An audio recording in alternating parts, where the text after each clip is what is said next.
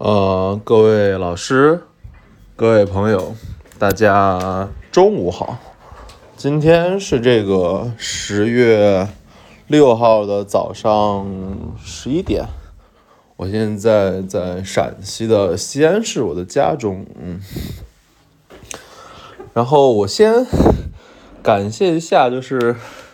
我长久以来支持我的嗯朋友们吧，啊，老师们。因为昨天早上我在闲鱼上逛的时候，看到一个道光霁红釉的官窑盘子，呃，一冲两颗一飞皮吧，啊，然后我要问价，因为那个盘子确实也不是很贵，呃，一全品能卖到四万多吧，四万五，这种品相下，我觉得卖个三万块钱是能卖到的，嗯，他只卖两万二，然后我就准备问价。然后一问，人家说是，嗯，是我春天堂古玩日记的这个忠实听众啊，我特别的高兴啊，所以 说是每期都在听我的节目，所以，呃，在这个十一，我再次再次感谢所有支持春天堂古玩日记、支持春天堂的啊老师和朋友们，嗯，谢谢大家啊，今天已经有差不多四点五万次的播放了吧。啊，这对于一个开播三四个月的节目来说，我觉得，呃，原创内容还算做的不错的啊，所以再次特别谢谢大家。嗯，今天我想讲的话题是这个深圳长安国际古玩城的这个一线实录，一线实录，就是因为这次我回西安，其实是有，嗯。呃，是本来想在西安进货的，因为其实西安其实虽然我从小生活在西安，但是正经的这些大古玩城我其实去的不多，因为我父亲总带我去的是那种八仙庵的那种地摊型的古玩城，嗯，所以这次我就正好挑这个十一假期，带着我父亲把西安这个前几名的古玩城全都捋了一遍。已经做了两期了啊，包括这个大唐西市和这个小东门古玩城。然后今天我就要录的是这个长安国际古玩城啊啊，首先介绍一下长安国际古玩城的位置吧。呃，长安国际古玩城是在这个雁大雁塔北啊，快接近长安县附近的这个地方。呃，应该算曲江新区跟长安县交界的位置，西安外语学外外外国学学院的旁边，嗯，是一个呃百货大楼式的这种古玩城啊，什么意思？就是说它也是总共是两层，一层和二层啊，三层是封闭了，等于说就一层二层开。然后一层这边有一半是卖这种服装百货的，一半是卖古玩的。二楼是全卖古玩的，大概是这么个情况。然后，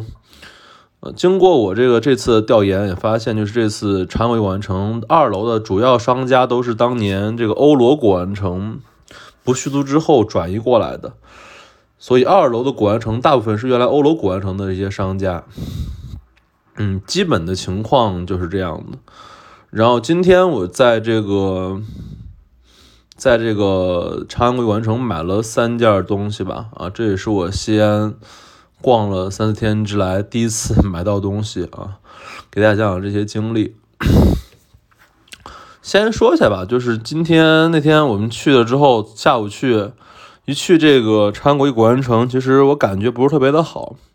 因为他那个一楼很多店都是关的，然后有很多店是卖那种百货、衣服、服装什么的。我感觉这地方感觉可能是不是已经不再做古玩了。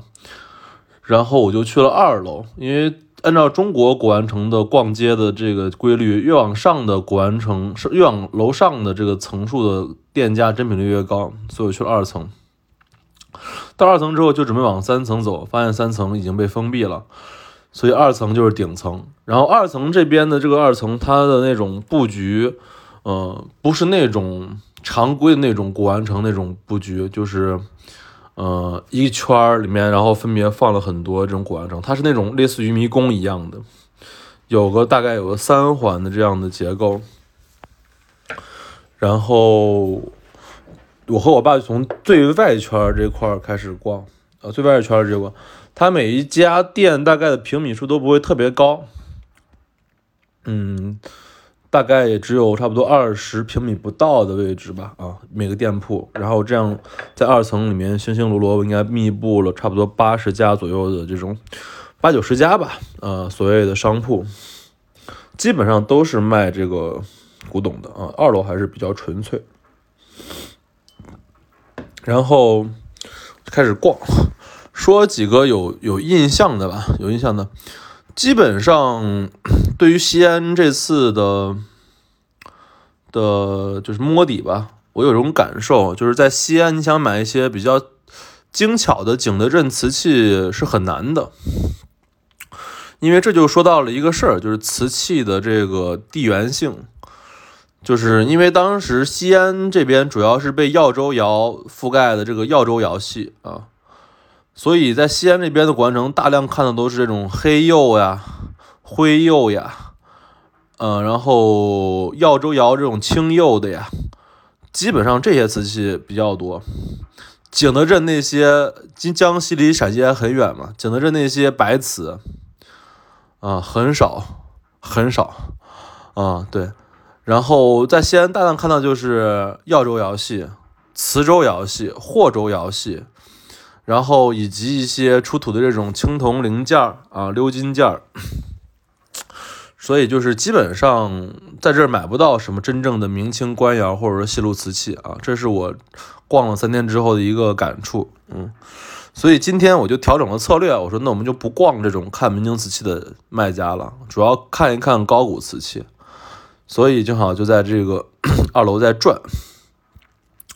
二楼转了大概有差不多十分钟啊，然后在这个西南墙角的这个就是二环的就最最边角的位置上看到了几家店啊，我觉得嗯不错，就是整体给我的感受就感觉真品率还是够的，值得一逛啊，不是那种一开门就是假货的这种。垃圾的店，所以就先进了第一家，啊，这家店叫做求真馆，啊，求真馆，啊，我在这买了三件了，啊，三件瓷器，三件瓷器。我先说一下这家店啊，这家店的这个主理人大哥是一个河南人，嗯，河南的，然后原来应该是跟大家聊天，就他应该是原来外国语学院的一个老师。然后现在一边当老师，然后一边开这个古玩店，嗯，是这么个情况。大哥长得挺精神的，嗯，高瘦高瘦的，很精神，眼睛很有神。他们见一进来之后，我觉得就比较舒服。为什么？因为可能我这种做古玩时间长了的人，对于这种老旧货有那种天生那种味觉记忆啊。就是我一进这个店，我一鼻子一闻，就知道这店里面，嗯，应该是老的，因为。那种腐朽苍老的味道，我好像鼻子能闻出来，嗯。然后就先看他那个柜子里摆了很多瓷片儿，哦，内心觉得，嗯，应该是比较靠谱的，因为基本上玩瓷片的人，基本功还是扎实的，就是不说他水平多高，基本功还是扎实，知道真假能分得清楚。然后我就先拿起了他店铺里的第一块东西，是一个。清中期的霁红釉盘碎了，缺肉。我说多少钱？他说两千九。啊，我说太贵了，因为这种清中期吧，可能到乾隆。清中期的季红釉盘没有款儿，嗯，如果有款儿是很贵的，没有款儿的话，全品就在一万块钱出头。它碎粘之后加缺肉，我觉得最多也就一千左右。它有两千九，我觉得也就稍微有点贵。然后最后拿起。就放下来了，然后他说：“你觉得怎么样？”我说：“乾隆的。”他说：“眼力不错啊。”其实我心里想当然是清中期的，我只说乾隆是让他高兴罢了。嗯，然后再往里面看，呃，看了一些就是，呃，一些外销瓷，康熙的一些外销的将军罐，还有一些盘子，然后基本把他的明清瓷器那个栏目那儿全看了一遍之后。嗯，我觉得真品率有百分之七十不到，呃，七十左右吧。嗯，大部分应该可以客观的说，就是在明清瓷器水平上比我要比水平要低啊，藏品的质量比我低的明显。嗯。然后我就转过头，他的店里面有另外一半是卖高古瓷的啊，高古瓷的，好像就是说那明清瓷器如果没有漏的话，那去高古瓷那儿看看。然后我让我爸和那个大哥先去喝茶去了，我就自己拿了一个紫光灯啊，紫光灯、强光灯二合一那种手电筒，就走到他另外一半来看他这个。它的高古瓷的藏品，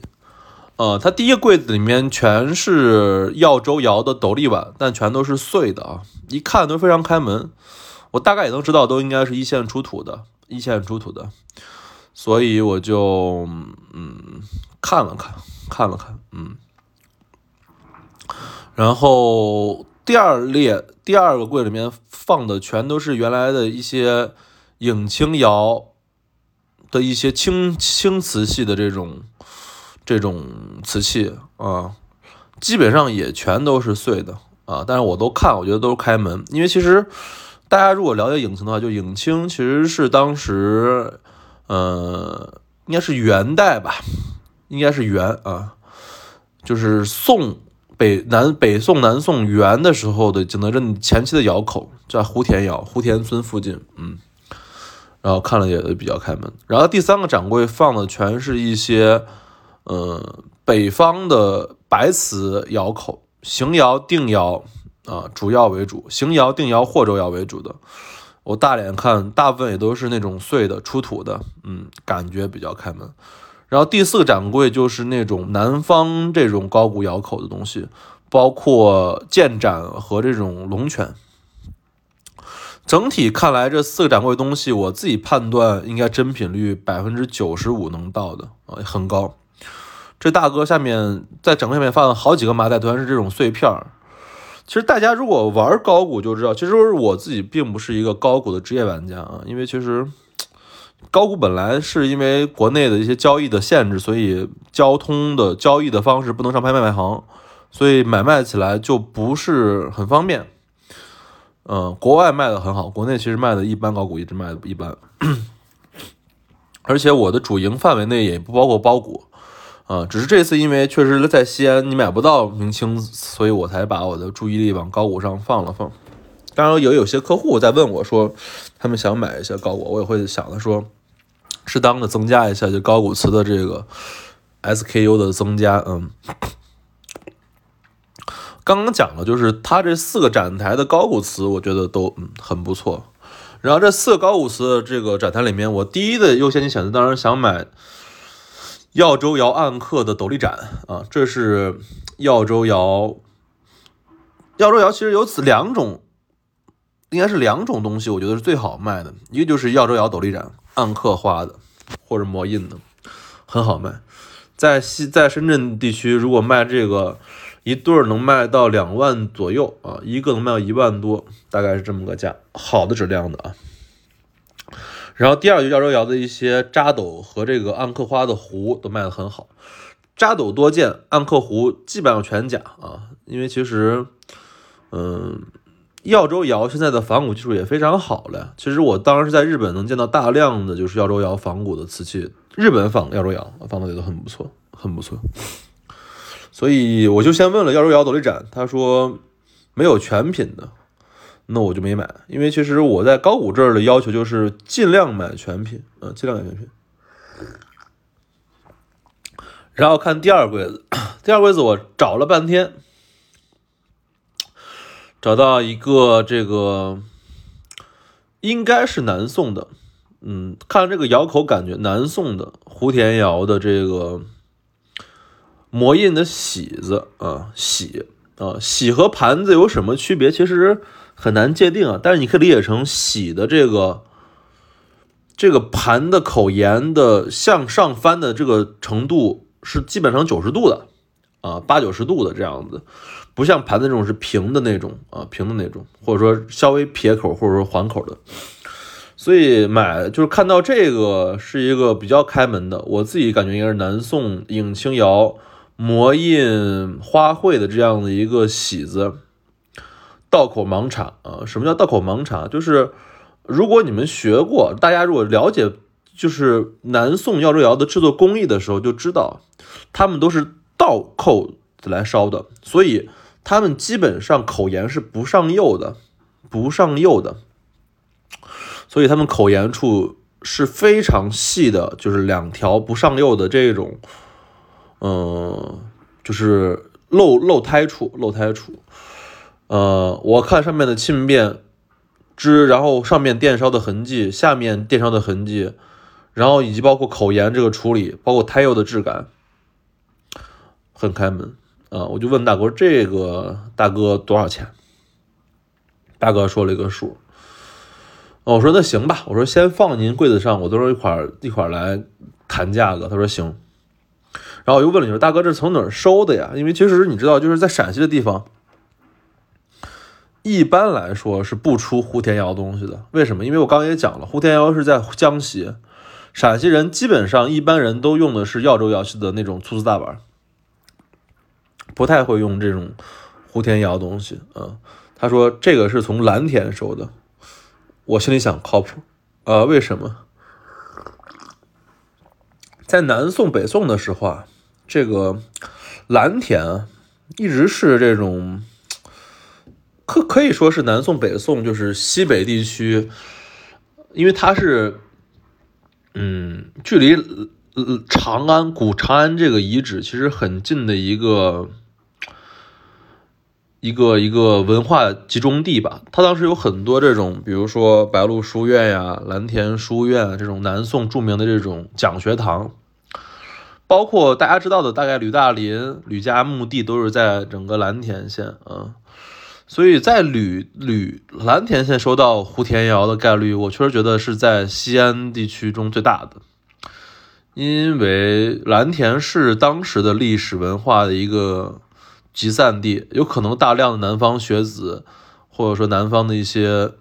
人物到这个蓝田，最后能有遗存啊。所以他说到蓝田说的这个。影青魔印的喜字，我觉得可信度还是有的啊，所以我觉得这东西值得一买，很开门。然后我又看第三柜台，柜台这儿基本上有三件东西吧。先看了一个邢窑的小小小粉盒，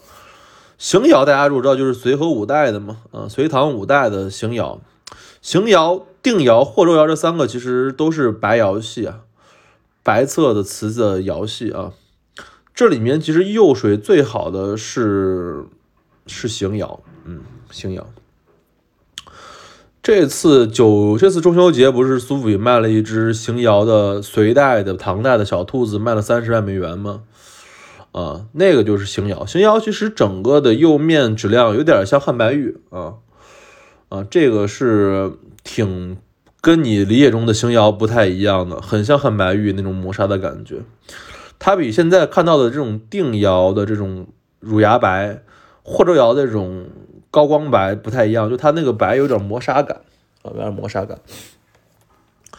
然后看了小粉盒，没盖儿，我没买，因为他还说，我一说这个多少钱，他说两万多。邢窑确实卖这个价格也很正常，但是我觉得因为没盖儿又是完全素的，没买。然后又看了，看到了两只不错的，嗯，小小碗儿吧，霍州窑的啊。霍州窑给大家介绍一下，霍州窑其实是江西的窑口，应该来说是继承了当时，嗯，邢窑很大一博的一个一个窑口吧啊。现在在山，现在在山西，山西嗯。山西霍县附近啊，霍州窑。然后这个窑口的特征就是主要做的是一些白瓷，然后上面是一些磨印的瓷器啊。它跟耀州窑的这种暗刻不太一样，它都是磨印的。这两只小盘子、小碗，我觉得很开门。为什么开门？我说几个特征啊，就是高古瓷，其实现在你看高古瓷基本上都是出土的啊，都是出土的。而这两只小碗就有很强的出土特征，为什么？这两只碗都是有冲的，大概有三四条冲吧，就是它的冲的都是铁青色的冲，啊，大家记住这个铁青色的冲，它跟明清瓷器的这种冲线是淡灰色或者说灰色、黄色不一样。高古瓷的大量青色都是铁灰色的，就是黑色。为什么会这样？因为在墓中啊，它大量的高古瓷、白瓷或者青瓷的附着物都是在铁或者说金属祭器旁边放置的，所以基本六七百年过去之后，这些铁的元素腐朽进入到破碎的这个碗的冲中，基本上高古瓷的冲全是铁青色的。嗯，然后这只碗里面的一只碗上面的那个碗心处是有两个很明显的金属烙下的这种沁变的痕迹啊！我一看，我觉得非常开门。然后这两只碗看非常美啊，非常好看，小圈足、矮圈足，然后斗笠形，然后现板心暗刻的就是磨印的是是开光开光的鸬鹚，鸬鹚就是一种水鸟，嗯。和开门这样的一对碗，其实去年的一八年吧，佳士得卖了一对儿霍州窑的，当时卖了是四万五港币吧，好像是一对儿。嗯，这一对儿我最后拿下来说，我放在跟那前面的胡田窑一起一块一块来谈。然后最后走到了这个建窑和龙泉这个柜台那儿，看到了龙泉和建窑。有权，但是我不喜欢，因为我不太喜欢建窑，我不太喜欢建窑。但是在这个湖，在这个蓝，在这个龙泉这个柜台里面，我看到了一只非常漂亮的湖田窑的一个很薄的薄壁的这个杯子，有点拿不准，不知真假。这是真话，就是因为其实这种杯子其实挺常见，应该是展托带杯的，是南宋文人品茶用的一个茶具啊。那杯子很漂亮，但是我觉得它胎下面的，就是秋叶下面的修足的这块呢米糊底和电烧痕迹不够明确，而且胎体很薄啊，超出我的想象的薄。东西如果对，其实是个很好的东西，但是我最后没有买，因为我觉得有点拿不准，嗯。然后就把这三件东西，就是刚挑三件东西挑完之后，我就坐到大哥面前跟大哥聊天。大哥给我说，三个加起来总共要我四千六百块钱，呃，说这个一对儿这个霍州窑的五代小碗两千，那个两千六，我最后还到三千六百八十八，买下了这三件东西啊，这就是我在西安的第一次收获啊，这个基本上我觉得我当天其实就可以挣钱啊。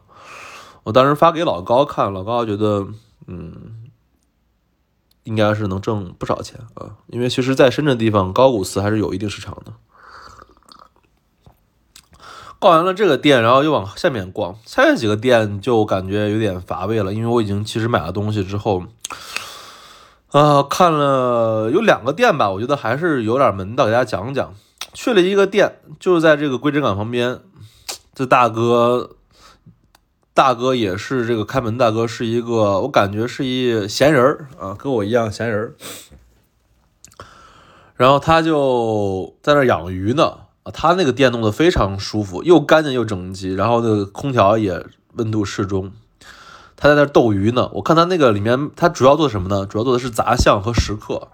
就店里放都是牌匾啊、石刻呀，他有一面柜子全都是关于猴的各种东西，猴的玉佩。